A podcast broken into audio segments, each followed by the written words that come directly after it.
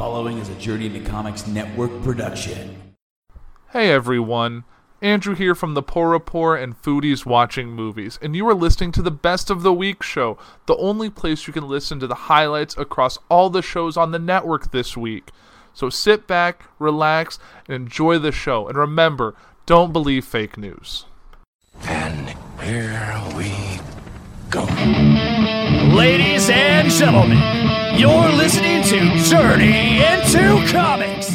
They've started production on episode 9. J.J. Abrams tweeting out bittersweet starting out this next chapter without Carrie, but thanks to an extraordinary cast and crew, we are ready to go. Grateful for Rian Johnson and special thanks to George Lucas for creating this incredible world and beginning a story of which we are lucky to be a part of. Hashtag 9. Now, here I'm going to break down this uh, this picture that he shared because here's some things I noticed. Um, what you can see in the background is Finn and Rey, definitely looking probably on the Falcon. But then if you look on the reader, what the camera's seeing, you also see Chewbacca. So it looks like it's Finn, Rey, Chewbacca. Maybe Poe is there, maybe not. I, I would assume Poe is probably there somewhere. You just can't see him right now. Uh, it's got there's a little like logo-y thing, and it says it's got seven and then nine because obviously um, Mr. J.J. Abrams has directed seven and nine. So some of the cast and crew have started to tweet out stuff. We're going to actually cover a lot of this stuff because there's a lot of people talking. Uh, the new Chewbacca, uh, Joonas. I'm gonna. I always fuck his name up. Joonas Suotamo. Suotamo. Joonas Suotamo. Sorry. Uh, May the Force be with you. Hashtag episode nine. John Boyega ha- saying first day of filming done exclamation point. Rian Johnson just tweets a gif of Han and he's uh, saluting before he goes onto the Falcon. Anthony Daniels says Star Wars Episode 9, spoiler alert, I'm going to need a bigger suit. What a memorable welcome dinner at my favorite restaurant with JJ and KK, the uh, Kathleen Kennedy. Uh, sitting down with old faces and new, mine being the oldest. Spoiler alert, too. I had the salmon. I love that. Uh, some people, fans and whatnot, uh, everyone looking at this picture right now, searching for clues. Yeah, squinting and trying to see something. Another fan saying, More! When I see Star Wars Episode 9 has begun filming, and then it's uh, the Kylo Ren saying, More! when they're trying to kill uh, Luke. Um, Talkies Network, at Talkies Network on Twitter, we can't wait to see what you have in store for us, JJ. Thank you for closing out the trilogy you started and Rian Johnson continued. We know you'll make Carrie proud. Carry on forever. Hashtag Carrie Fisher. Hashtag Star Wars Episode 9. Kylo approves. Uh, Stephen Camp posted a video. It's a gift from, uh, I'm pretty sure that was Saturday Night Live uh, bit. Robbie Fox says, Welcome to Twitter, JJ. It's a terrible place sometimes, but I love you. Uh, Jinfus Nest says, I'm unreasonably excited by this tweet and just want to say that you and Rian have brought so much joy into my life and really invigorated my love for Star Wars. Thank you so much for what you guys have done. Beautiful words. Um, here's something. Okay, we let's talk about it in kind of order, huh? How about?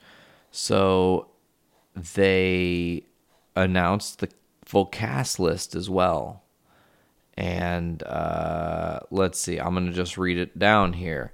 They're gonna, you know, they started. They obviously started August 1st uh, filming.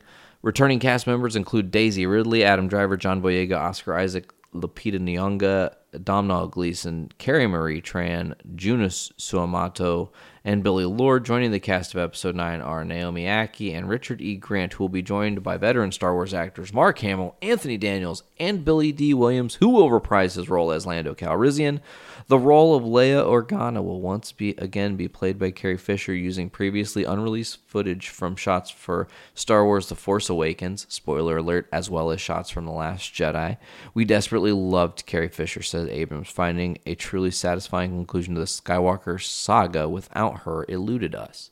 We were never going to recast or use a CG character. With the support and blessing from her daughter Billie, we have found a way to honor Carrie's legacy and role as Leia in Episode 9 by using unseen footage we shot together in Episode 7, as well as Episode 8. Composer John Williams has scored every chapter in the Star Wars saga since 77 and will return for episode 9. It will be produced by Kathleen Kennedy, J.J. Abrams, and Michelle Re- Rejwan. Executive produced by Callum Greene and Jason McGatlin. The crew is, uh, well, I mean, sure, fuck it. I'll say the crew too. These dudes deserve it. They got to work their asses off, right? The crew includes Dan Mindel, director of photography, Rick Carter, and Kevin Jenkins, co production designers, Michael Kaplan, costume designer, Neil uh, Scanlan, Creature and Droid FX, Maryann Brandon, and Stefan Grube for editors. Uh, Roger Guyett for visual effects supervisor, Tommy Gormley as first AD, and Victoria Mahoney as second unit director. Uh, Star Wars Episode 9 will be coming out December of 19. Speaking of December of 19, you know what? Before we go there, let's talk about this Carrie, Carrie Fisher stuff. So yeah, we they are going to be using footage from those first two movies that she was a part of to fulfill some sort of story arc which is crazy to think they filmed enough stuff where they might have maybe at one point thought, well, how are we going to get Carrie out of here? What if? What if we were going to write Carrie off? How would we do it? Let's just film this little scene here just to see how it looks. Let's just film this little scene here to see how that looks. And then ultimately, they filmed everything they fucking needed unintentionally. So Carrie Fisher's brother was actually like, hey, um, as our, as her family, we are excited uh, and um, you know, it says, as we, her family, as well as her extended family of fans around the world, so believe Carrie Princess Leia is forever entrenched in the franchise, and her indelible presence is fundamental to the film. J.J. Abrams understood Carrie's iconic role, and he has masterfully recreated this final entry to include this unused and very last footage of Carrie ever taken, without restoring to CGI or animatronics. Our family and her fans will look forward to great with great anticipation for this one. Force will be with us forever. Uh, my personal thoughts. I love this. I love that there's a way to do this to where you can uh, give her a beautiful send off and honor that character because Carrie Fisher is such a legacy player and not just Star Wars but in so many other things. I mean, she's appeared as uh, in um, many things. One one of her, you know, smaller but more amazing roles that comes to mind is Jay and Silent Bob Strike Back. She plays the nun that picks Jay and Bob up. And it's just it's beautiful little things like that, you know, that uh she was awesome and it was uh obviously a bummer to lose her but for them to find a way to honor her is fucking excellent. Here's somebody we don't have to necessarily honor, but someone who is awesome to have showing up because Billy Dee Williams, as we said, is reprising his role as Lando, but I'm not the only one excited that Lando is returning. Mark Hamill, at Hamill himself on Twitter, says it's finally fine to admit I'm in nine. Billy Dee at RealBDW. Two which is long overdue. No one's ever really gone. Now, only 17 months of no comments when asked about it to avoid revealing details or fueling speculation. See you around, kids. And it's a picture of the episode 9 logo, which is just a 9 in the Star Wars thing. You guys know what it looks like. Nothing special. Here's an interesting thought, though. It's possible that Star Wars will be switching up its release date. Um, production is officially underway. They've said that it's going to hit theaters in December of 2019, but in December, uh, it's possible that it will not be released on December 20th. It is possible that it would release on December 13th, a week earlier, which would give the film an extra week of steam before the holiday season, like its predecessors before it it would be again a steamrolling type thing that would just spiral into more and more and more and more and more. It would be a great thing. Uh, I love Star Wars. I love that they made it kind of a Christmas thing now. It's like because it's like, ooh, you think Star Wars, you think Christmas, you think Christmas, you think Star Wars. It kind of goes hand in hand in tandem now. And uh, as a big fan of Star Wars, I you know, it, honestly, can I say something right here on the podcast? I'm going to shout out Tyler McLaughlin. Tyler, we really need a Star Wars podcast on our network, bro, as well as that other awesome thing you're working on. Oh, and if we're shouting people out about awesome things that they're working on, Nick Maxon, you know what to do when you're ready, my friend. Whoop-pow! All right. So that's that was me just shouting out people on the network. Last bit of Star Wars information I have here. Star Wars Rogue One writer addresses the backlash from The Last Jedi. While most Star Wars fans embrace The Last Jedi as a defining moment in the saga, which set the bar high for challenging director direction of the franchise could begin to explore, the film had some detractors who have spent a majority of their time online since the film's release complaining about they how they would have done things. Gary Whitta, who wrote Rogue One, a Star Wars story, and the comic book addict adaptation of The Last Jedi detailed how he might not have made all the same choices as writer director Rian Johnson. He commended the accomplishments of the film. He says, I think what you mean by that when you say the fans is actually a very noisy minority of fans, Whitta shared with Jedi News about the viewers who don't enjoy the film. Look, I would not necessarily have made every choice that Rian made because I'm not the same person or writer or the fan that he is, but I respect and admire and appreciate and support every choice he did make. The film he wrote is far braver and more mature and more challenging than I could have ever written. The writer nodded or noted, I suspected that I would have written a more fan service driven film that would have appeased some of that noisy minority, but ultimately would have been a less and less important film because of it. Frankly, I'm disgusted by the treatment that Rian has received. He's not just one of the most talented filmmakers working today, but he's one of the nicest people you could ever hope to meet in any walk of life. And both he and the film have uh, the film he made deserve far better. In the months since the release, uh, former fans regularly offered Johnson constructive criticism about things should have gone, uh, but Whitta didn't take any of those suggestions into account when crafting his adaptation. Nothing I did was in any way prompted by fan feedback. I made most of my big creative decisions on the adaptation and started writing before the film was even released. My approach when writing was not to worry about what other people want to see, but what I want to see, and then hope that my own instincts as a Star Wars fan, Star Wars fan are as on point enough that other fans agree with what choices I made. You're not only you'll not only drive yourself crazy worrying about what fans want, but you'll wind up telling an inferior story. So all of the editorial decisions I made were driven by things I wanted to see, but without upending any of Rian's talents. Um, man, uh, well said. I don't back to Last Jedi. It's a fucking great movie. Stop bitching about it. It's also on Netflix. Watch it now if you have a chance.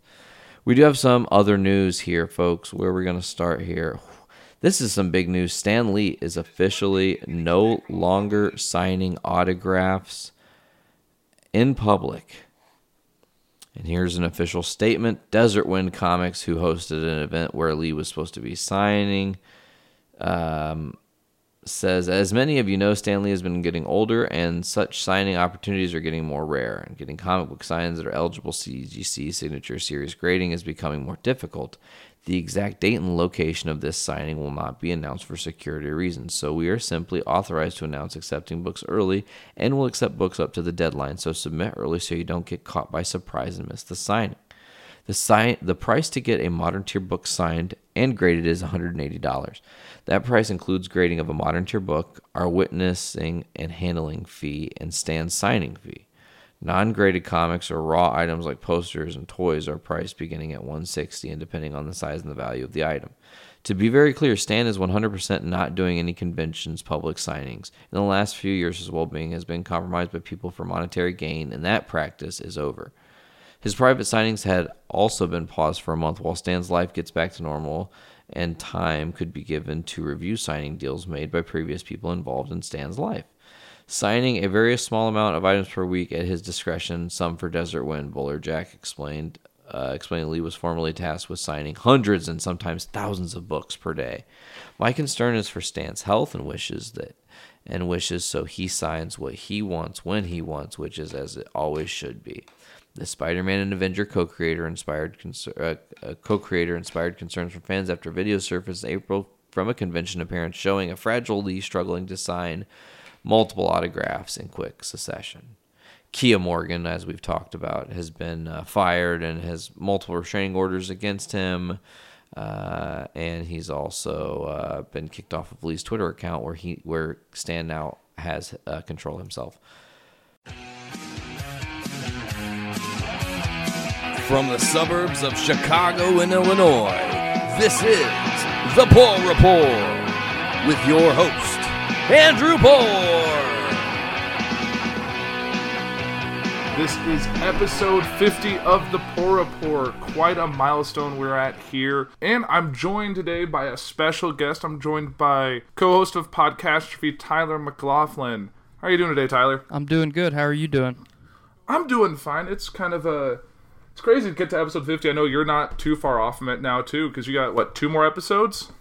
Uh, yeah. This week will be episode 49, and then you know next week we've got episode 50 coming up. We don't really have any plans, but a milestone nonetheless. Yeah, and I think something's pretty uh, crazy that I was kind of kind of waiting to reveal on episode 50 is that episode 50 is actually the last episode of the Poor Report. I'm not really going anywhere, but it's still weird to kind of close that chapter. I'm kind of going in a bit of a different direction. I kind of I think I told you ahead of time kind of what's going on. Mm-hmm. So basically, Yeah. what's happening is the yeah. So basically, what's happening is the Poor Report is going to split from basically one show that exists now into two shows. One show that'll still focus on the political news and exclusively that and things going on in the world. And the other thing will be entertainment news, which is more talking about TV shows, movies, just stuff like that, and probably having guests on to talk about kind of the goings on in the world of like entertainment and all of that. So it'll be a interesting change, but it gives the audience a chance to like if you're sick and tired of political news, which I know some of us are, that you don't have to tune in every week to me to hear me talk about that and actually still get to listen to my show. So it's not too bad. It's probably uh, you're probably pretty sick of listening to all that political news. It kind of feels like it's inundated with Facebook and social media and on the TV and basically anytime you turn on the news, it's pretty everywhere. Yeah, I see. I'm in a really weird place politically, and you know, I I consider myself, for the most part, an anarchist, but I'm also very conservative, and I, I buy into a lot of liberal ideals. At the same time, I'm just I'm just kind of a hodgepodge of of political beliefs, and they contradict a lot, and you know, it makes me it makes me a little bit less credible at times. I think when I'm when I'm you know, for lack of a better term, debating people because I really, you know, on that note, I really don't like the term debate, especially when politics are involved because if you and I are debating something and we have an audience, that audience is there to either be convinced by party A or party B. They don't really care about anything that's being discussed. They just want either party A or party B to pitch them something in a way that they like it and they can buy into it. And that's the belief system that they're going to go down. You know, I, I love to have discussions. I love to have arguments, especially when they're not hostile. Um, but I, you know, I personally, I think one of the one of the easiest and quickest ways that we can improve the political climate in the U.S. is just get a get get rid of the political debates, especially during the presidential race. Yeah, I I agree completely. I think it becomes more of just spinning things into a button or a pre-formed statement that they've rehearsed many times over, and it's not really answering the question. They're just like doing it to appease their audience who they're only playing to. They're not actually debating the topic at hand. They're like, well, that reminds me of this other thing I was talking about, which is this whole ten-minute speech about nothing related to the question asked. Absolutely. And, like, and then they'll get applause at the end, and you're like, that didn't help me at all. Nope. It, and and you know for a fact that there's people in that audience that are keying in on that, but they just they just conform and they agree and they applaud just like everybody else in the audience, and then they, you know, it goes right back to the forging your own path versus the the status quo that I that I talk about so much on podcastrophe. Um, I to to your initial point, I'm not really tired of of the political news because there's there is so much shit that you have to weed through to actually get to credible information and legitimate topics of discussion or debate or, or however you want to phrase it. Um, what I am tired of is just the media as a whole. I don't I don't care about Fox News. I don't care about CNN. I don't watch the news at all. If I Right. if I find a reporter that I consider at least mildly credible, I will follow what they are reporting on. but that's about it. That's the extent of it. Right. And then, uh, every oh, sorry, No, jumping well, on you. and then I was gonna say, of course, all the clickbaity stuff that we see on Facebook and, and the rest of social media. I mean, you can't at this point in in in the age that we're in now, you cannot avoid the clickbait. It is everywhere, all day, every day. Right. I mean, you scroll through, like, I have Facebook on my phone. I'll scroll through it and be like, there's all these random articles that have a headline that's like, what? And then you open it up and you're like, oh, that's nothing. Mm-hmm. Like, it's just, they picked a random line or spun it just enough to get you to be like, what is this going on? Right. And it have, and yeah, that's awful. And I feel like that's why I feel like we're inundated with more just because I feel like there's more out there now and we're just, or just a little more sensitive to it. We're just kind of seeing it pop up and, the same thing with the media. Every media has its own agenda. It's not sitting there. There's no one with a very unbiased. Everyone's going to have some kind of bias in what they're reporting to an extent. There's some Right. that do it more than others, but that's why I. It's also ridiculous with the whole political party system. Is that some people are so set with their own party that they'll vote top down. Like I don't go to a like if I ever when I vote, I don't go there and just check the box of the party that I closely align to. I usually I research the person, figure out what person, either party, what their personal values, what they've said, what closely aligns to myself. That I'm not going to be like, well, I'm not going to stro- straight party lines. I think they shouldn't even have the party lines on the ballot because some people just blindly look DR independent. I'm just going to check that box. Like no, there's like my dad did uh like ran in local government and did some try and did some state, but because of the letter next to his name, he got dinged or helped through that. It's no one really paid attention to what he actually voted on or what he's an advocate for. It was just people voted the way they've always voted, and that they just voted straight party lines with certain things, and Right. it's just not actually learning anything. It's that's how we get into these messes of party politics, which is just dumb in my opinion. If we just had no political party, people actually have to pay attention to what the person had to say and not just what party they're being represented by. Mm-hmm. Well, and and you know, you you can be really cynical to take that further too, like I am most of the time. You know, it's not necessarily what party you're voting for; it's what uh, it's what corporation you're voting for at the time. You know, people like to l- throw around, uh, throw the weight around of, or throw the oil and uh, gas industry likes to throw their weight around and say, well, that they lobby politicians so much, that's why renewable energy you know can't be successful and and for the most part they're not wrong but most people don't realize that the modern the modern medical industry lobbies politicians more than every other industry combined every major industry in the world doesn't put forth the same amount of money as the the United States medical industry Yeah, I I've seen that. It's crazy the amount of money they'll put for actual research development, how much they'll put just to better their themselves with administrations with elected officials just to make sure nothing's going to hinder them with anything they sign to pursue. Mm-hmm. But yeah, I that whole lobbying thing it's ridiculous. Like because I know all these elected officials are supposed to represent us, but they get bought and taken out and given little gifts here and there to try and push their corporate cause and not really go in there to represent us. Like it takes you back to what it used to be hundreds of years ago when like being a politician was a part-time job and you went and had a regular job the rest of the year. Yes, you didn't have a choice. You had to do, you had to be a, a citizen for, you know, three quarters of the year, and you were only a politician when they needed a politician.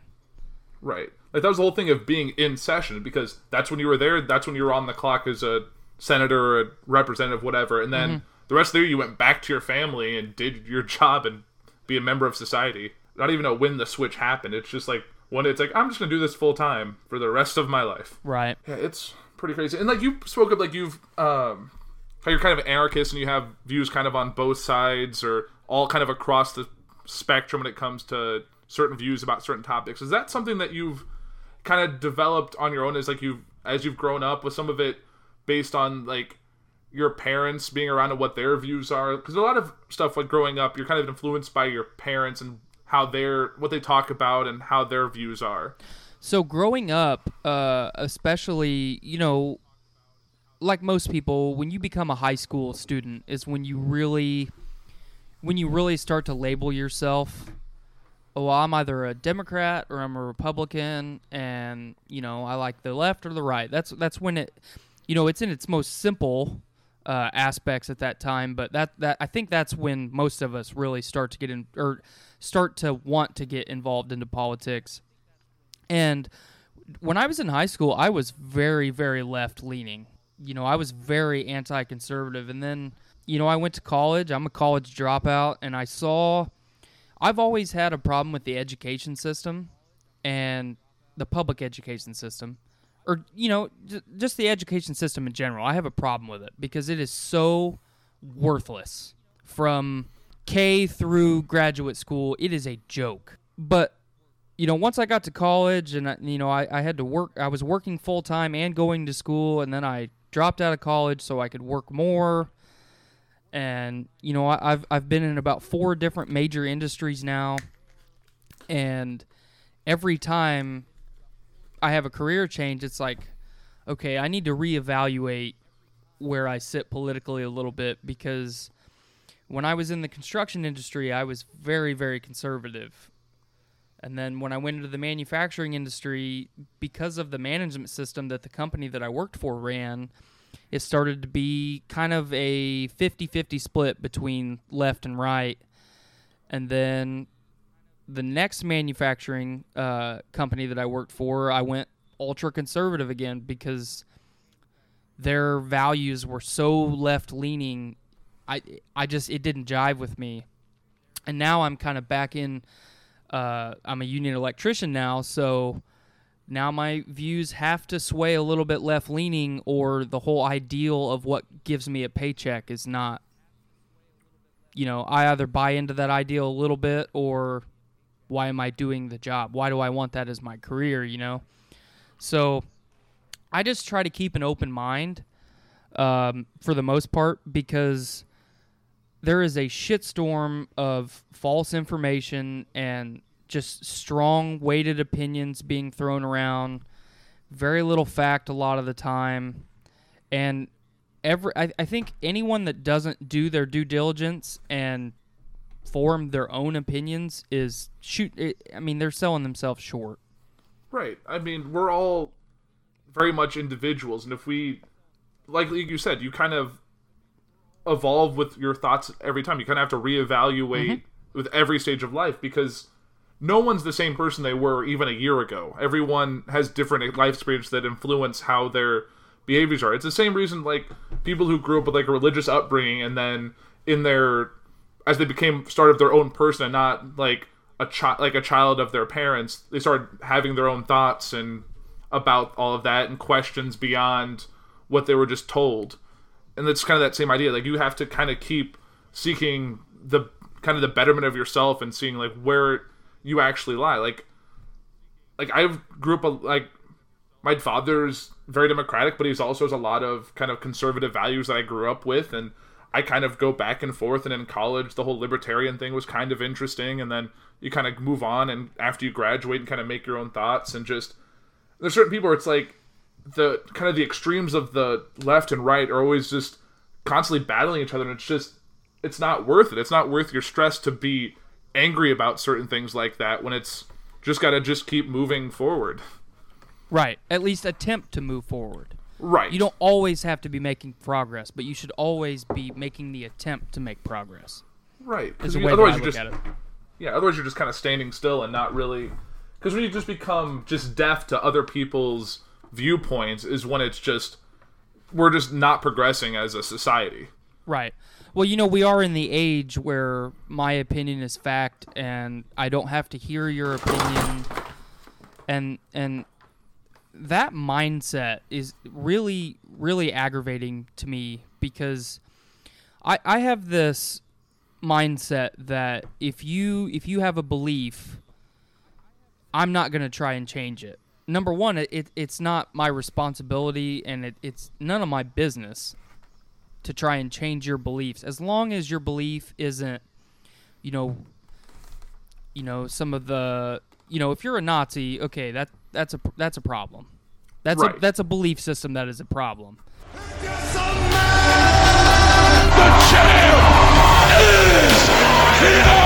Do I have everybody's attention now? Mic check one two. Oh, that's tasty. You sound good. You guys sound great. That is a, that is that is a tasty BB-8. Woo!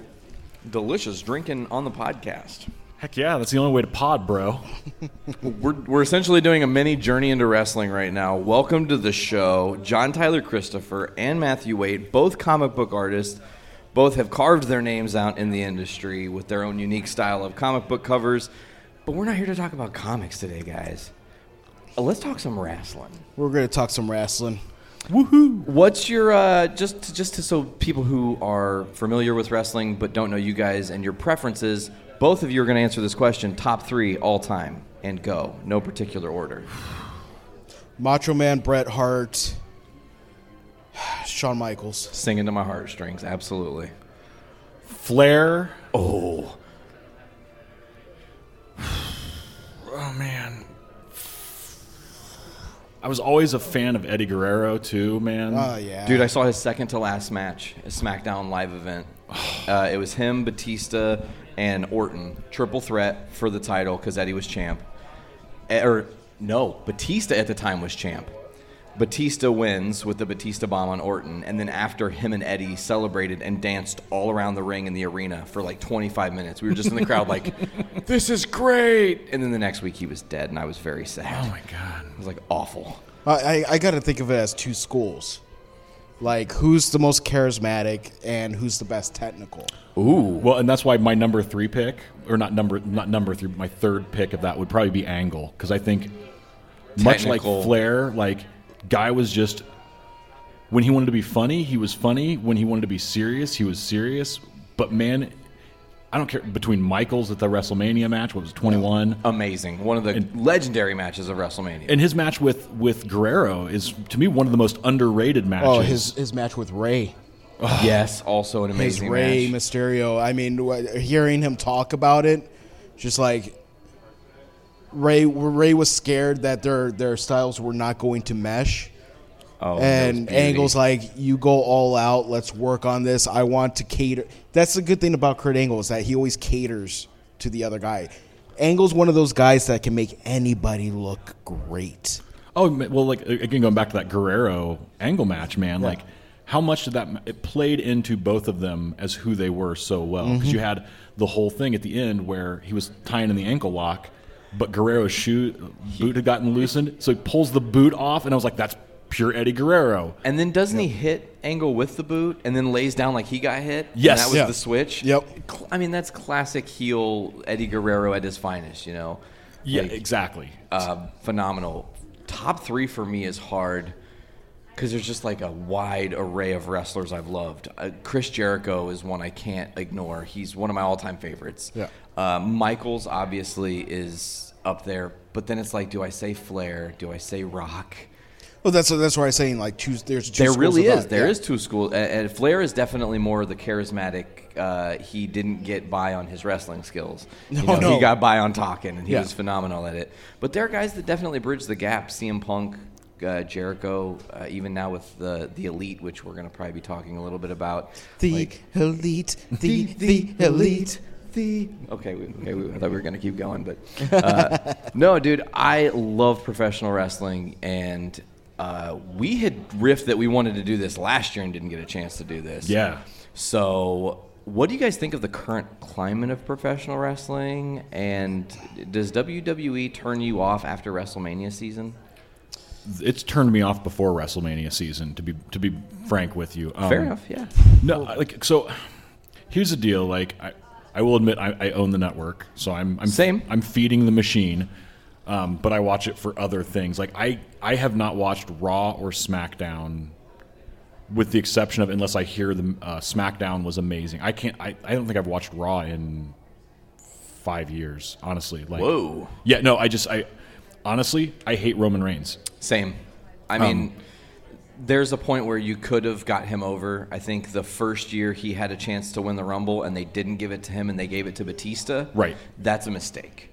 And then the next year they try to push him and then everybody wants Daniel Bryan to win. So when Roman wins, nobody wants that. Right. And then you try to put him over at Mania and it just doesn't work. They're trying, they're just, make him a fucking heel.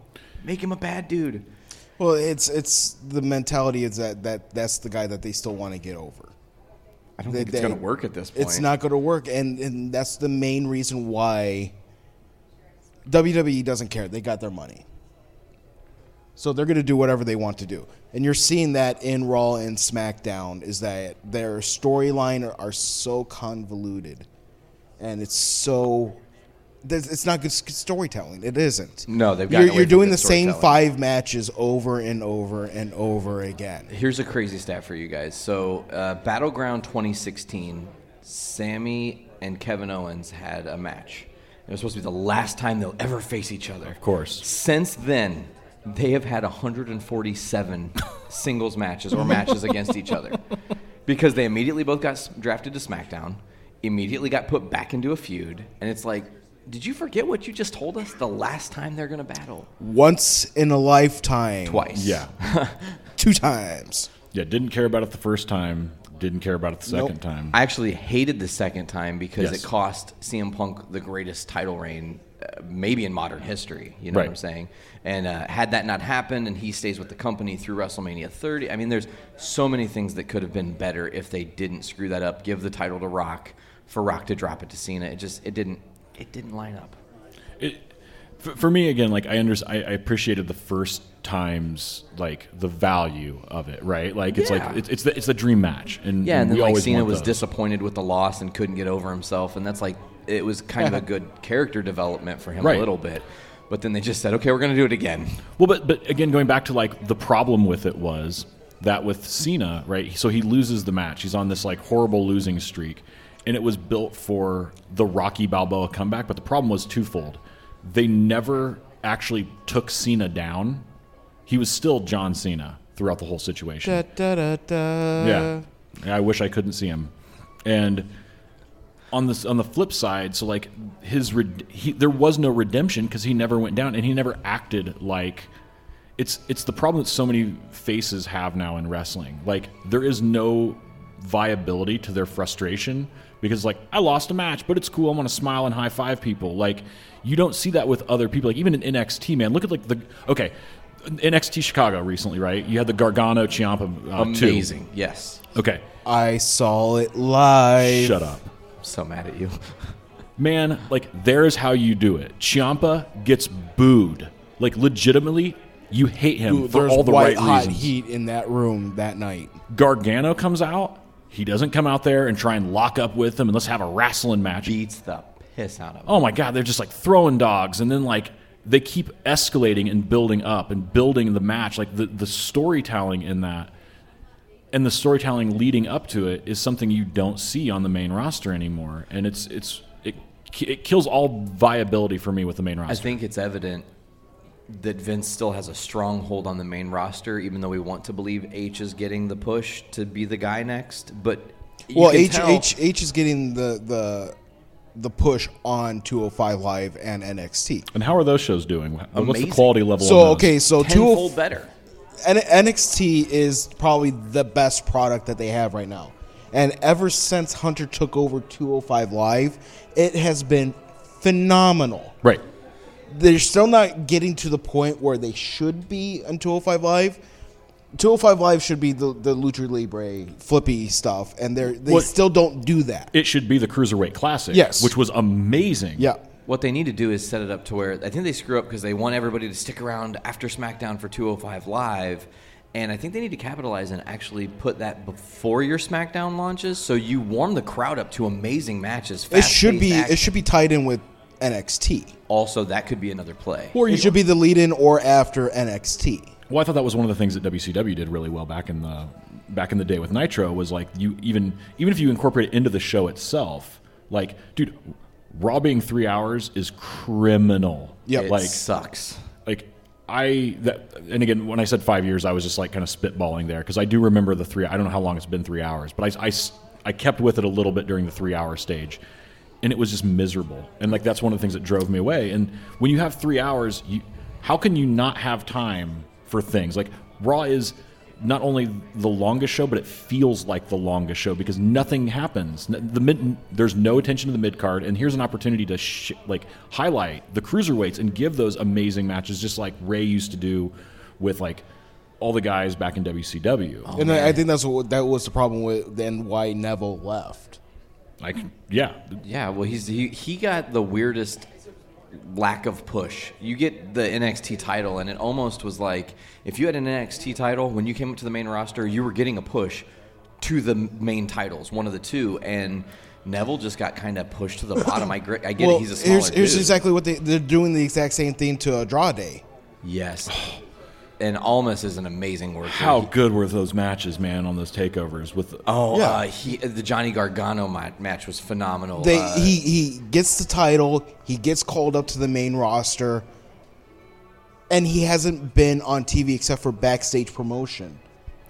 maybe he's nursing an injury. No, Sin Cara is who they want him to face, and Sin Cara is nursing an injury. So they're just having him bide his time. Yeah. Give him somebody better. There's better feuds. You know what? Put Almas. Almas, Almas is a guy that can ca- can face off against anybody and have a good match. Absolutely. And I did not like him in NXT. But I didn't at first, respect- but to I- me, his I- title reign was unreal. It, it was a spectacular title reign. It really was. When when who, who did he win the title off of? I'm blanking for a second. he beat uh, Drew McIntyre. yeah. So that McIntyre, that's that's when I first noticed him. Like really took note. That McIntyre match was great. That was uh was that the NXT during sh- That uh, was- the WrestleMania weekend? That was New Orleans. Yeah, right. I think it was one of those deals where, like, I th- it felt like they got the title on him because McIntyre was having Getting called up. But you know, you always hear people talk about, and this is one of the frustrating things: is the whole brass ring or like take advantage of when you get the opportunity, like BS that they they try and tell the fans, which we can smell the, the BS a mile away. Totally. But Almas was one of those guys that, when given the opportunity to run, I did not care about him before he really got the title. Like it was just like, Yeah. eh, whatever. His title reign, he put on amazing match He after put on. He amazing put on. amazing match. He put on a great clinics. So- Curious. You were at NXT. We were just talking. Velveteen Dream has got to be the other guy that's just ultra over, right? Oh yeah, Dude, I mean, hit that Ricochet match work- match. Amazing. So when when I started watching NXT on the regular, and Velvet Velveteen Dream came out, I'm just like, this guy has everything. He's got the look, he's got the charisma, and he's got the ring work. Like, I am so deathly afraid of this guy getting called up. Well, he's, he's going to turn into like, like with with with Velveteen Dream. Like when I first saw the the, like when they repackaged him as the Velveteen Dream, Yeah. I was like, oh my god, this is going to be another like you know, adorable Adrian character. or like Rico or one of those like, like okay, you're going to make him the flamboyant. blah. He has like owned it, Yeah. and going with. It's a testament to him as a performer how good he's made that character work. Absolutely. All right, so I wasn't going to go to NXT Chicago at all. I'm like, uh, I just, eh. But what made me go and buy the tickets was very like the uh, I think it was a week or two before NXT. That promo between Ricochet and Velveteen Dream, like they did the taped one where he's like, you know, Ricochet's like, yeah, when he was in uh, uh, Tough Enough, blah blah blah, and then the Dream goes, the Dream don't remember that, and then they do. I, I'm like, that is that was that Perfect. was great. I loved every minute. That was just like the Dream don't remember. Uh, but then Ricochet did that flip Right. Out of the ring. and ring. said, "Show me." I'm like, "Take my money. Take it right now. This is going to be a five star match. and it was. I need to be physically there to see this match." Isn't that a testament though to like the creative team or the performers? I, I don't know how the structure of like NXT I don't- I don't know- I don't know but- NXT structure at Okay. all. Every feud the Velveteen Dream has had, like, do you remember the the Aleister Black Yeah. feud he had, where it was Yeah. like say, Say my, my name. name. That's all it was. But Yeah. there's a point to the feud that you don't get in other like maybe and that's one of the reasons I love all of his matches because and he he tells that story in the ring on top of the prom, the promos Yep. leading up to it that you have an investment in what is going to unfold in I'm this match. I'm invested in Velveteen Dream. I'm starting to invest into Ricochet. We're gonna fuck the sodomites in the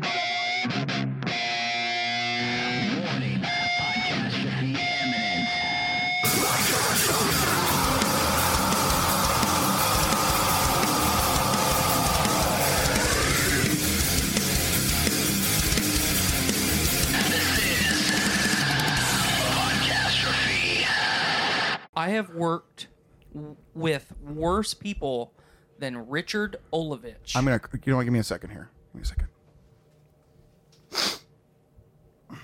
I gotta get it together. I don't know if he's about to start jacking off or he's actually emotional. I'm Stick uh, with us, both. folks. Both. Both. I will jack Both? off. We got it. We got a fucking update from the region here. We're Oh, talking yeah. about both. What's wrong with both? Both. Yeah, both. Both. There's no L. Both. Both. Both. Say crayon. Crayon. Did you say crayon? Crayon. Crayon. Crayon. I was gonna be an English major in college, so that shit lit- legitimately does bother me. Okay, well I'm sorry, but I like What, my you don't- crayons. you don't like Sorry, washing don't your lie to clothes my down at the face like creek? that. Can I have a beer? What's wrong? Oh, you already finished the zombie dust. Yeah, damn. I'm I'm Finish- tapped, I'm fini- tapped too, Hoss. Finish the zombie dust. Hoss, I opened that over an hour ago. Do you want another oh. zombie dust? No. I'd like an anti-hero. You can have an anti-hero, pal. What's that Mountain Dew looking can? Uh, it's probably a Mountain Dew. Okay, well, it's- It's, if you go down to the Dollar General, you can get some of that there Mountain Dew. okay, what, what do you got that's crazy in there? Uh, I got a Mike's Hard. I don't know why. You, I don't know why you get my It's from, card. it's from Miranda. It's you know, Miranda's. you know what? Here's a funny story. Here's a funny story. So my dad, when I moved out, when I moved out here, my dad thought that he would want to bond with me when I came home because he was like, "Look, my son got his life together. He's not doing drugs," which that was a lie. And yes, He's not doing as many drugs. No, I was not doing as many drugs my first moved out here. But uh, Good luck. uh, he asked me, he's like, hey, my dad has always built a car. He builds it and then sells it. And he came home one day and my dad looked at me, dead fucking serious. I thought he was joking at first. And I was like, oh, you're, he goes, hey, do you want to go down to the liquor store and get a six pack of Mike's Hard Lemonade and work on the car? And I said, oh, oh, you're, you're not kidding. Yeah, sure. Can I, can I get real beer? Oh, you don't need real beer. That shit's got 6% in it. Three of those will tear me up.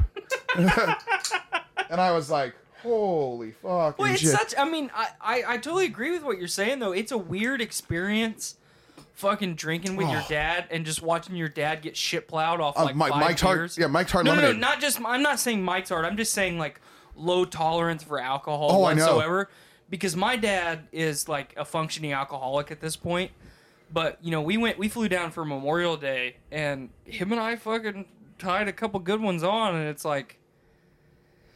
I don't drink that much anymore, so my my tolerance normally when I leave the fucking recording and podcast free, I'm a little bit fucking buzzed, Me too. and um, especially because we're drinking beefy beefier uh, stuff. oh, yeah. Last time I left with you guys, I was. Oh yeah, I mean uh, it's not hard to do, and it, it tastes good. It does. It tastes good, so you you you, you want to savor the flavor, but um, you know, it's like I'm looking at my dad, and it's like I remember when I was a kid, and this guy would like fucking chug like a gallon fucking jug of Jägermeister, and then slam the thing over his head, and then fucking fight ninjas and all kinds of shit. Now it's like.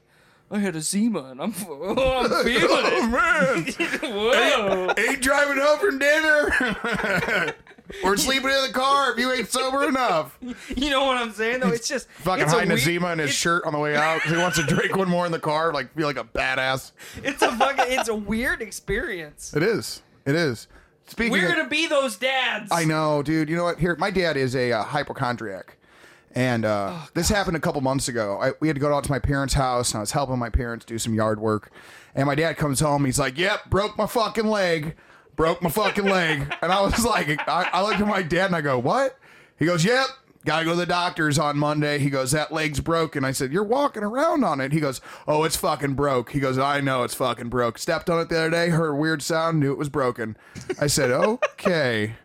All right. That's all right. Yeah, I don't think your leg's broken, but I'll take your word for it. You are a lot older than me and wiser. And uh, anyway, I did the yard work and I went in and I took a shower and I thought I would scare my dad. And I started screaming, Help! Help! Help! And I tucked my dick behind me and I ran out into the living room. And here comes my dad. He's like, What's wrong? What's wrong? What's going on? Are you okay? And I said, I lost my dick and I don't think your leg is broken.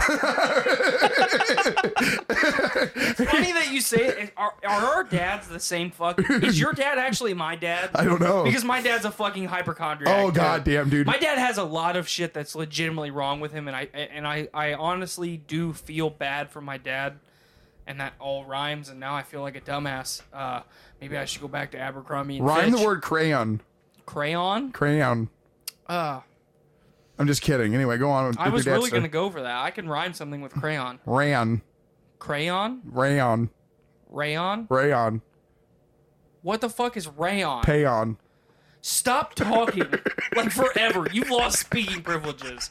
Actually, do us a favor. Stop breathing. Anyway, and it's like my, my dad actually has a lot of shit that's legitimately wrong with him. Shit that uh, side effects of being in the military for over 20 years and shit that he was exposed to and all kinds of stuff.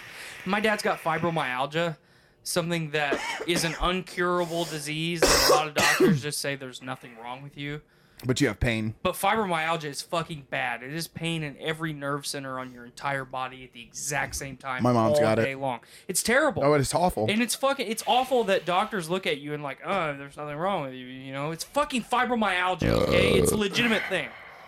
But my dad's a fucking hypochondriac too. He called me like a month and a half ago. Yep, broke my leg. Same fucking thing. Same conversation. I broke. I, I fucking broke my leg today. what is wrong with you? Oh, dude, my dad kept telling me he had to get his gallbladder removed, and like, you know, your gallbladder is like right in here. Yeah, my yes, dad. my wife doesn't My, have one. my dad was my dad was like, yeah. He goes, your cousin, he had the same pain, had his fucking gallbladder removed, and he's grabbing his back, and I'm like, those are your kidneys. He's like, no, not everyone's gallbladder's in the same place, son. what? I swear to God, dude. I was like, holy shit, this is why you've worked on cars for the last 40 years. Your dad has got to be my fucking dad. No, he's so um, he is so smart that he's stupid. So smart, like he is so smart. You can give him anything that's mechanical, and he can fix it. He can fix it: hydraulic, diesel, gasoline. You know, two stroke, four strokes. I love the strokes. Uh, different strokes. Uh, and he's he can fix it. But I swear to fuck God, he's he's a he's a fucking hypochondriac. Like he just he's the same way. He's just fucking crazy. You know, he tells me that story, and I'm like, dude, everyone's gallbladder's in the same spot. It's not, son. It's not. He goes, I'm going to have to have it removed. Your cousin came down and looked at it today, and he told me that it's clearly swollen. Uncle Jesse came down and looked at it and said, "Cousin Cletus had it removed and it's back here." Oh, fucking, yeah, my dad is. Great Yeah, I- guy. I love you, him. man. Best I love friend. my dad to death, and I'm sure you love your I, dad I love my dad, my best friend. But God fucking damn He it, is- there is not something new wrong with you every day. No, and you know what? I put my daughter in the pool. Like this is just two weeks ago. My parents came out, rented a hotel room for my son for his birthday, and they Oh, went. They kept nice. they kept my daughter, and uh, they had a like a, a section for like kids, like a little like kiddie pool, like one foot. And he's like, "You better fucking watch her. She's gonna drown. She's gonna drown." I'm like, "Dad, she's five years old, and that is a one foot pool. If she drowns, that's not bad parenting. That's on her." That's natural selection at that point. At that point, Jesus. at that point, she was not. This is survival of the fittest, and clearly, my wife's chromosomes overwhelmed mine because I would not drown in a one foot pool, but I know that my wife would. Also, also love her to death, but she would. She would drown in a. She is that type of woman. You can put her in a round room and tell her there's a dollar in the corner, and she'll swear to God she's going to eventually find it. Okay, You're telling me that she needs water wings when she eats soup. it's sad. Yes. I gave her a grilled cheese the other day and tomato soup and was terrified of what the end results would be. Oh shit. Uh, it- The, the carnage that ensued was inhumane. oh my god. The humanity. Oh, so many good ways. I'm so glad- Today. Oh yeah. I don't s- even care. I'm so glad that my wife does didn't decide not to watch this. title title of the episode: Cover your ears, I love that.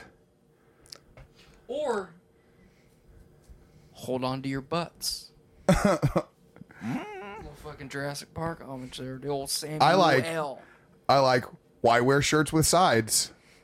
That one. I'm going with that one. If you title the episode that, I will not be back. Oh yes, you will. You got to be back because next week's episode 50. I won't be back. Yes, you will. I like why wear shirts with sides. Bet me. Uh, today, you know what though? I'm a man of I will tell you this. I will tell you this. now that it's 2018, seriously, I really do. Really, when I say this, I say this not jokingly.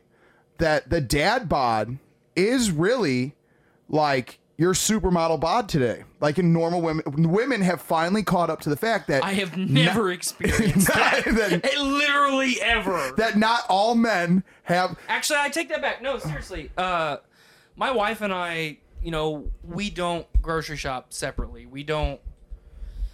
We don't do everything together because that's one thing that's different about our relationship than most people's. Our my wife and I are not stuck up each other's asses twenty four hours a day. Think it's She has her Same own way. living room, and I have my own living room. Just got my own. and we we can be apart from each other and i can hang out with my friends she doesn't have friends but she has the ability to, to Go make get some. friends and get some and hang out with them You should send her Um, down to the local Dollar General. Not only do they have a red box, but the people there that make minimum wage. you gotta are- say it like you gotta say it like she did you, you could send her down to the local Dollar General, and she could get some friends. And if she the wants red box. like the red box. Oh shit! I gotta tell you this. hold on hold on let me let me finish my Okay. spiel Okay. but uh you know never once have i ever had to ask her permission to do anything and she never has to ask me permission to do anything. We have a really good dynamic. Um i kind of lost my train of thought. What the fuck were we even talking about? About how you and your oh wife. how we're not stuck up each other's ass. Um what were we talking about before that? Because i legitimately forgot. Dad bods. oh dad bods yeah. Yeah, dad bods. dad bods. So we go whenever we shop we're pretty much always Skylar together says no one likes me. yeah that's your fault maybe that's something you should work on Let yourself go, and I then know realize, from experience. and watch how many women will come your way. no no no okay so i have let myself go you know i've lost since i left uh my previous previous job I've, Oh, I'm the same way. I've lost uh 55 pounds so i'm almost half as obese as i was before i start or once i started working at my previous previous job. Um but everywhere we go fucking women hit on me right in front of my wife. And she just doesn't pay it any mind because she knows that i'm not going to run around on her but it's like we go to leave and it's either i key in on it or she keys on it on it. And it's gay dudes too. I get hit on by a lot of fucking gay dudes. I'm gonna I'm gonna have to say yes, I do too as well. It's I mean, probably I- the, it's probably the shirts with that with the signs. I haven't worn one of those since 2010, you fuck. You haven't been in the conversation for 45 minutes. Why don't you just go ahead and leave the room? You have been very quiet. Back to back to back to the parents talking here, the adults, so to speak. Um, Miranda, if you're listening, hide your kids. hide your wife. Everyone is gonna get raped up in here. But uh ooh. It got real bad real fast. But uh no, seriously, I get fucking hit on by people everywhere. Like we were in fucking Walmart the other day and there was this creepy fucking cashier lady checking us out and my my daughter was throwing a tantrum. So that is something that I have a very hard time dealing with, especially in public. You couple that with my anxiety, and I just cannot handle it. So my first response is always get her out of the fucking cart and take her to the car because I cannot fucking handle this. Because uh, grocery stores is an instant anxiety attack for me anyway. I don't fucking like the grocery store. So my wife fucking scoops up my kid and heads to the gro- or heads to the car, and as soon as my wife is about 15 foot away, the cashier started hitting on me, like fucking immediately. So how's your day going? You having a you having a bad day? I mean, cause she she fucking heard my whole whole exchange with my wife, and I was like, Did you just "No." hear what you said? what? She had normal conversation with you, and you just No, assumed. no, no, no, no, no. The, it was She- not normal she- conversation. She asked if I found everything in the store all right. I knew at that moment I fucking she hate wanted you. to reach This over the was- counter and grab my dick and This start was not stroking that.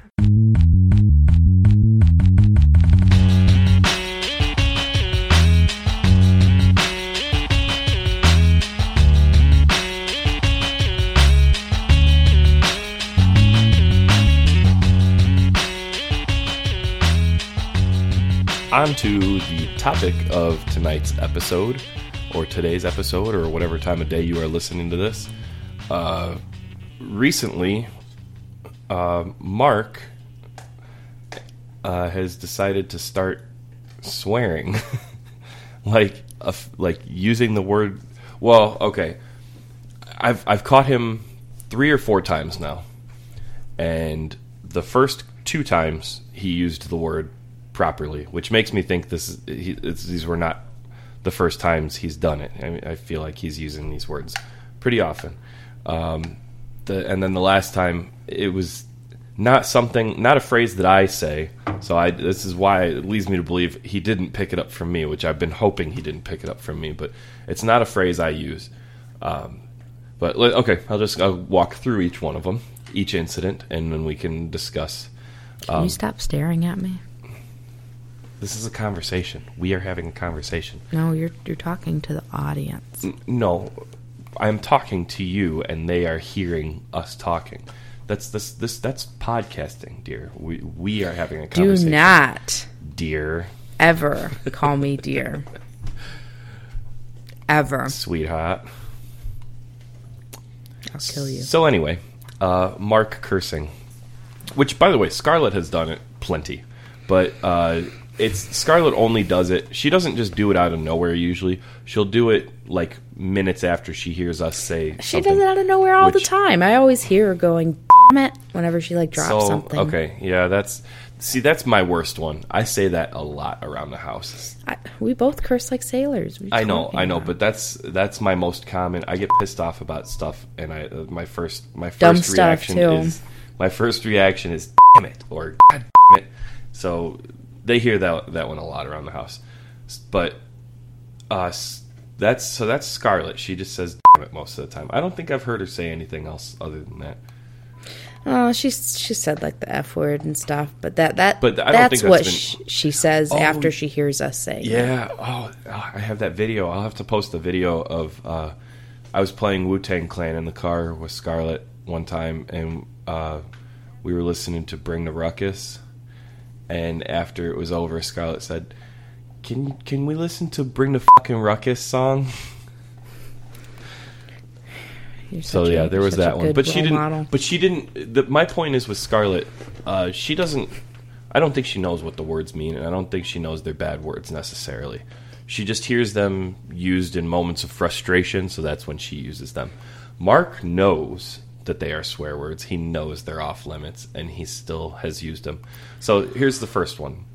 Uh, his he had football camp a few weeks ago, um, and on the way to camp, I decided to try to pump him up a little bit, get him excited, and you know, get him energized a little. So I played some music that I thought he would like. One of the songs was an Imagine Dragons song, and for whatever reason, he really likes Imagine Dragons, and and it worked. He was getting pumped. He was getting all hyped up. We got to the parking lot, and and uh, we had a few minutes before the thing started. So he was just sitting in the in the car listening to it.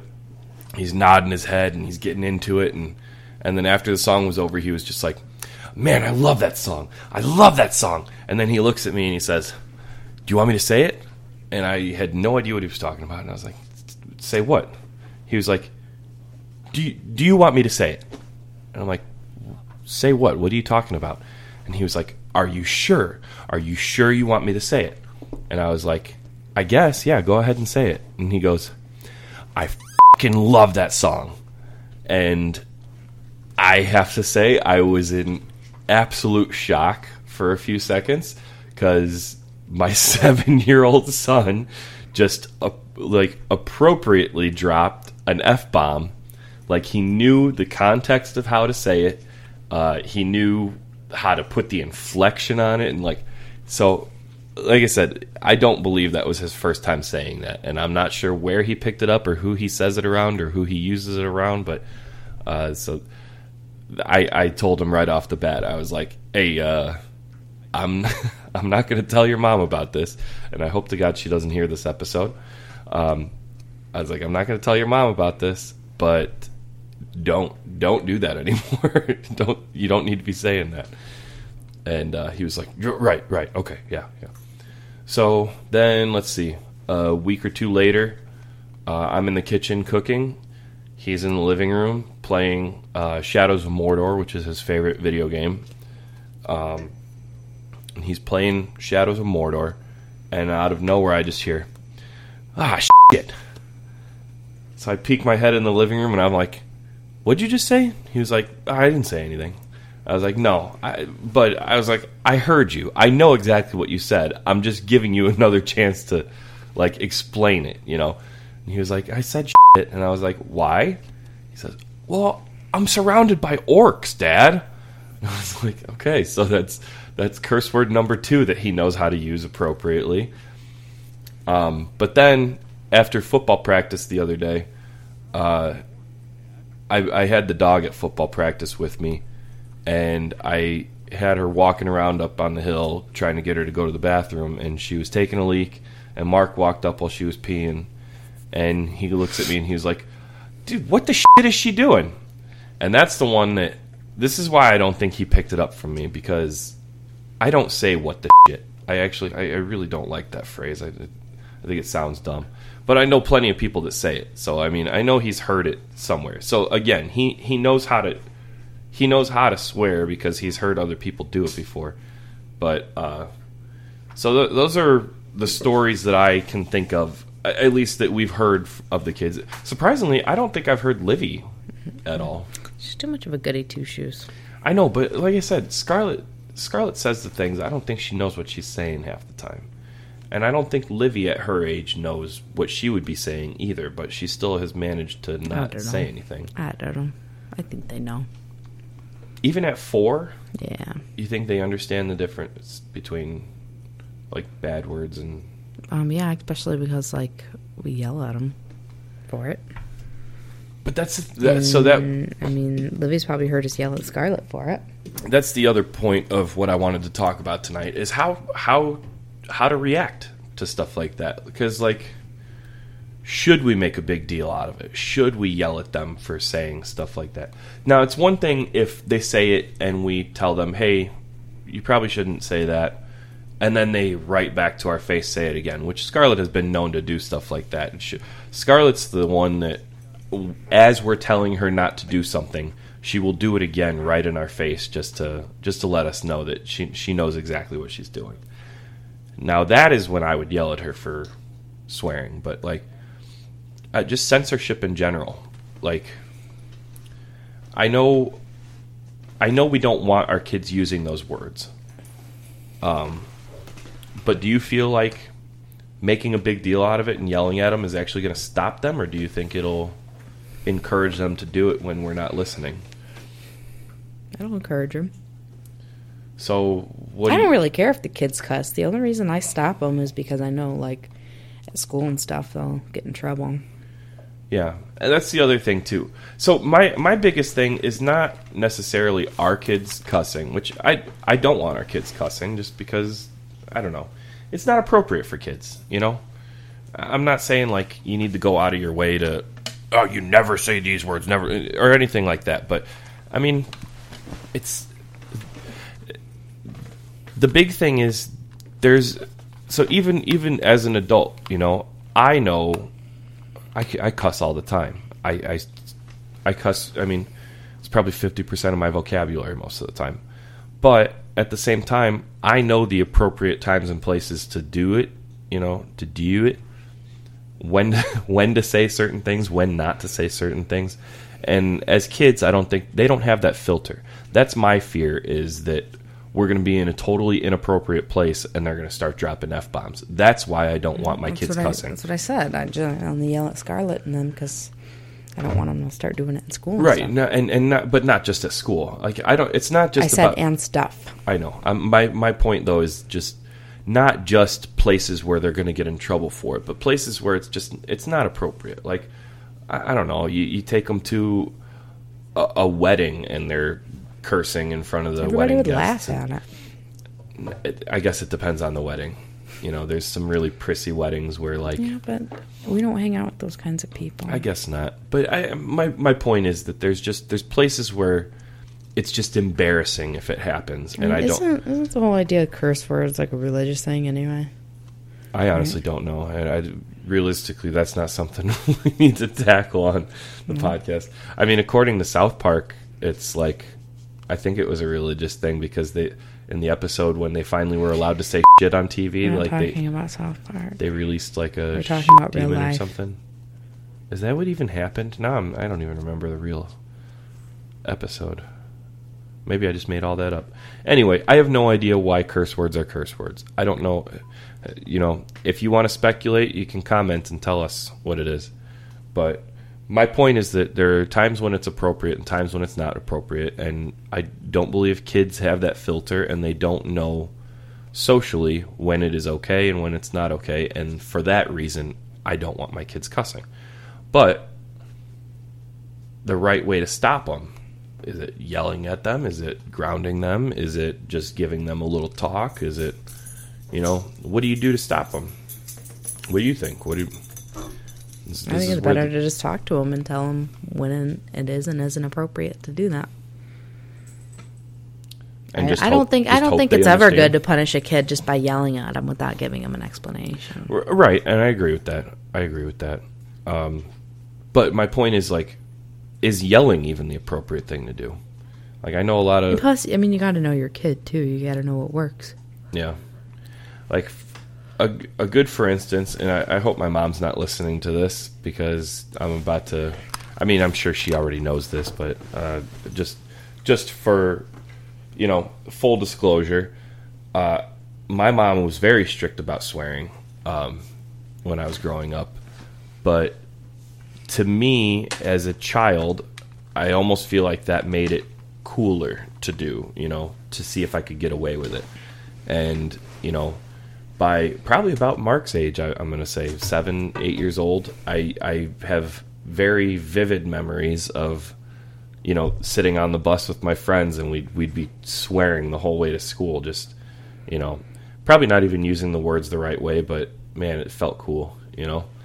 And I feel like that's the opposite of obviously that was the opposite of what my mom was trying to accomplish when she, when she would yell at us for cussing, but um, but I, at the same time, I don't know if there is a way to stop it. I mean, kids are kids are kids, you know. They're going to do it whether you want them to or not. They'll just find a way to get away with it, you know. So I guess that's I don't know. The the appropriate response in my opinion is to just talk to them. You know, like you like you said, talk to them, tell them when it's not right to do and, you know, just tell them too that, you know, I know you hear me say it a lot, but you know, I that doesn't mean I want to hear you say it and, you know, around the house is not an appropriate time to say it either because I don't want to hear it. You know what I mean? Are you going to add anything to this or are you going to sit there and look at me? I'm gonna sit here and look at you. Good good co-hosting. Well, I mean, what else do you want me to say? I mean, I like I said, I, I, don't I'm even, trying to have a conversation with I don't you. even really care if the kids cuss. How about uh, censorship in general? You know, uh, what age do they start watching PG 13 movies? What age do they start watching rated R movies? Depends on your kids. Depends on their maturity. I'd say that's that's a very solid point. Like I I at for a while was not I, I wouldn't say I wasn't censoring Mark's video games at all. Um, I kind of kept an eye on what he was playing just because I don't want him playing something wildly inappropriate. Like I at one point uh, oh, like Conker's Bad Fur yeah, Day. Yeah, that's what I was just going to bring up. So I have I have some of the retro systems, and we have Conker's Bad Fur Day. And full disclosure, I said that already twice in this episode. Full disclosure, I've never played Conker's Bad Fur Day. I didn't know how crazy inappropriate it was. Uh, so Mark saw a game with like cartoon characters on it and put it in, and I thought nothing of it. And Ashley came into the room and said, "You're going to let him play that?" And I didn't know what it was. So, Uh, but no, that is not how it was. That is I told you exactly it what it was, and you were like, "Oh, it doesn't matter. You won't know No, what it is." no, that and is I, I, you know, yeah, that's exactly what happened. I had to fight with you about it because you were still going to let him play it. No.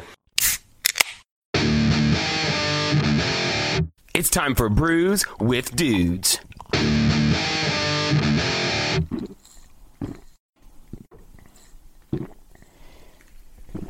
Ah, juicy. Double India Pale Ale? Probably Yes. not. Let's no. start with that. No, it doesn't seem right. It seems Double cream stout. That might, uh, that's Oh. sounds all right. A barley wine. barley. So we've got the Third Coast. Mm. Just look at it. Keep looking. It's a beefy boy. It's a little wet. Got the hop solution. Hop solution. Wee wee. Um, for the people watching at home, we're we're showcasing the beers right now. Um, this next one is the special double cream stout.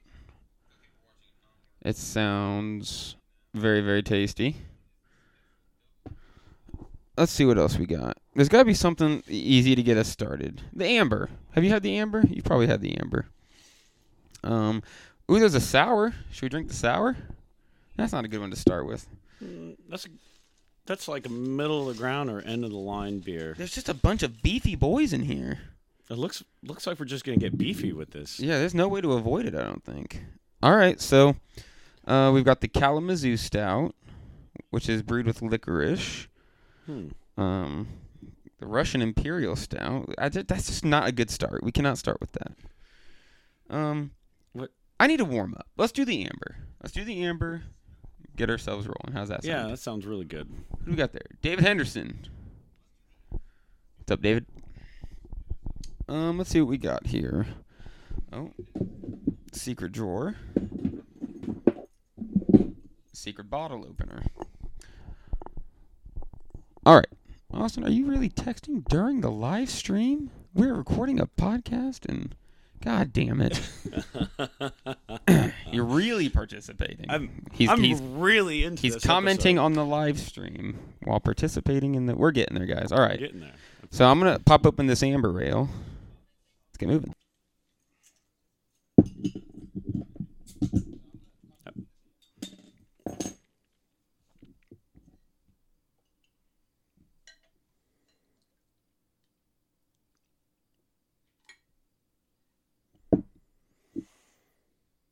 Metal at Market Square.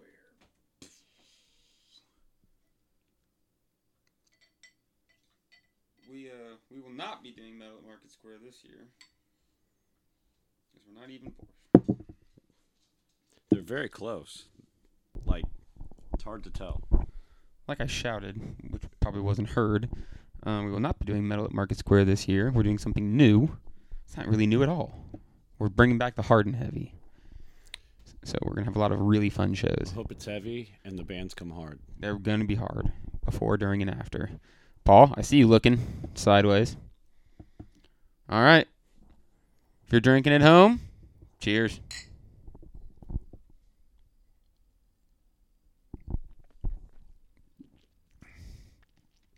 Mmm. It's pretty tasty. That's a very good amber. The lighting in here doesn't do it justice. It is a it's a light brown beer, which some may call amber.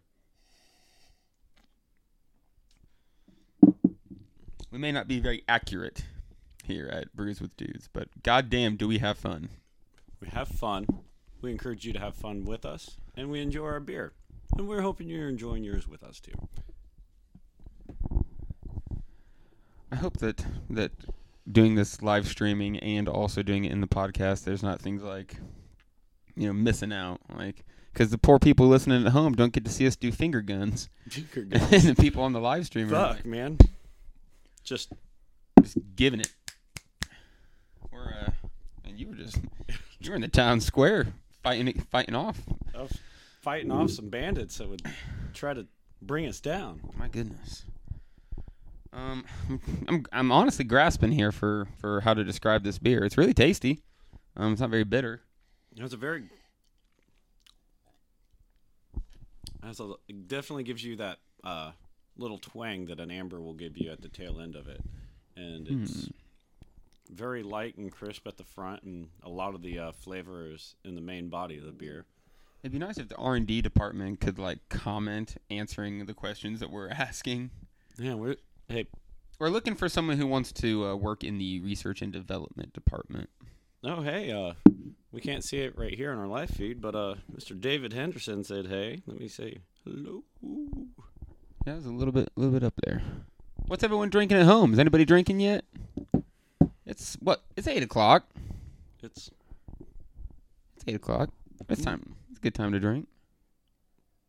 Couldn't think of too many better times. No. 426.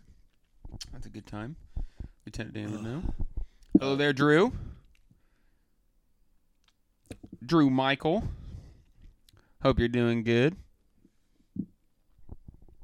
Talking to you twice in one day. What a treat for me. What a treat. Wow. Drew's a super nice guy. He's slapping the bass real good. He uh, plays in a band called Fight Like Sin, and they're pretty awesome. They're supposed to be playing that uh, I Set to Kill show coming up. Not sure if that's going to happen, but we'll definitely have to try to catch him again sometime soon.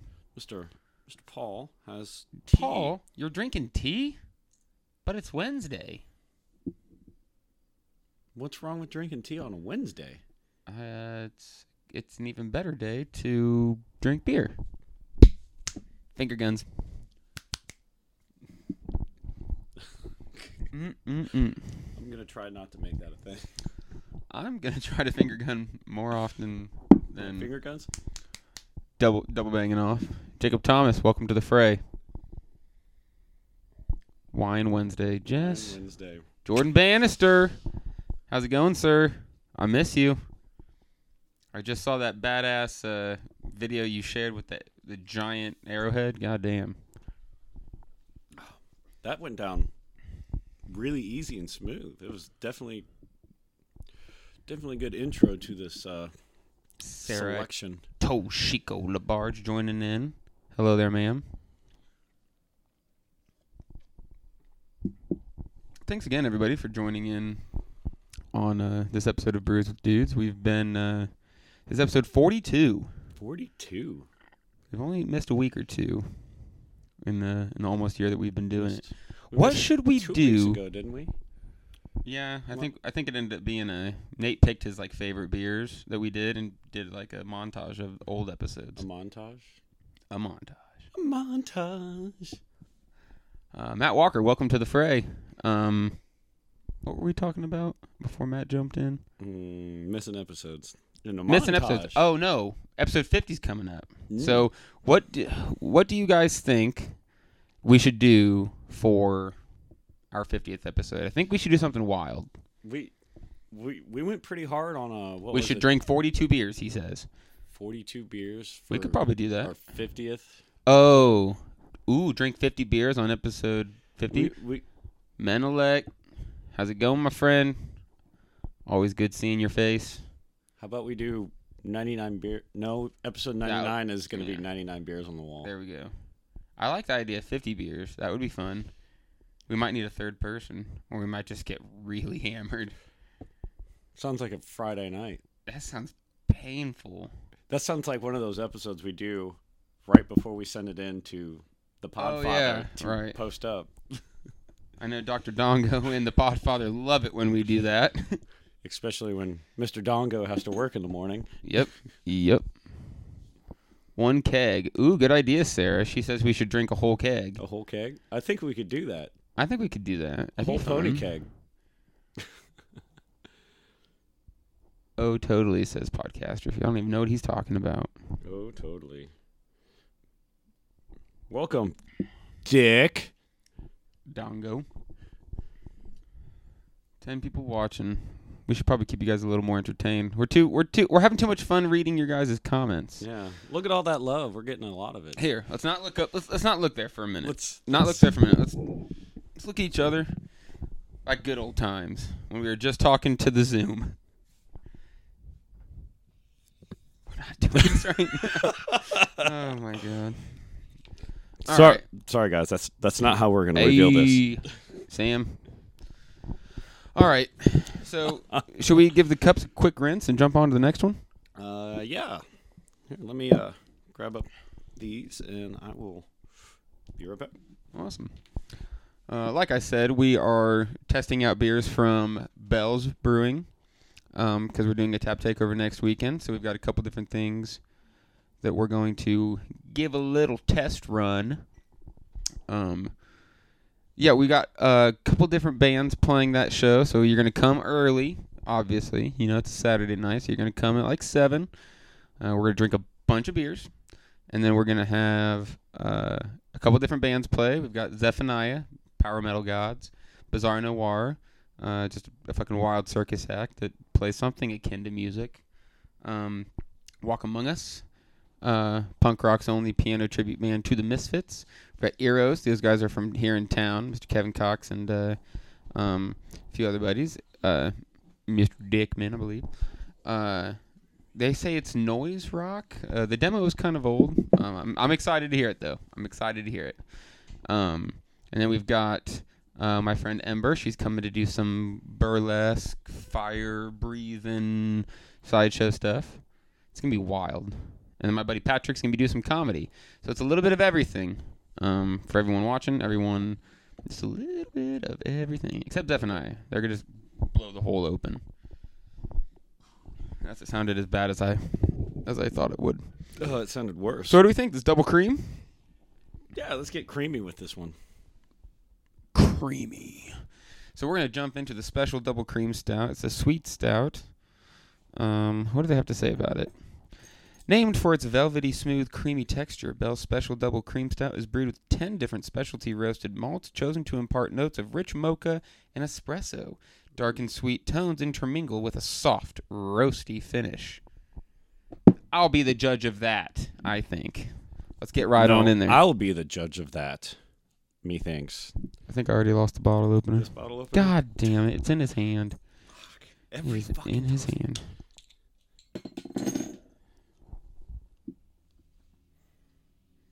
I believe in comedy. I am Believe in a thing called love. That's what Sarah says. She says she believes in comedy. I'm excited for my buddy Patrick. Um, I feel like every single day he's constantly posting stuff that's like testing to see if it lands. You know what I mean? Like he just says the most ridiculous things, and I can never tell if he's being serious or practicing jokes. Um, but he's really funny. I think he describes it as a, um, as he just gets really, really high and talks about being high things. I'm like, I feel like that's a lot of comedy. Just high observations. High observations. Are there any comedians that are sober? Is that a thing? And if they are, are they washed up? Uh, Let us know in the comments below. Gilbert Gottfried. I wish I could imitate his voice. What's your voice's butt? All right, you guys ready to dive on into this next one? The special double cream stout from Bell's Brewing. Cheers.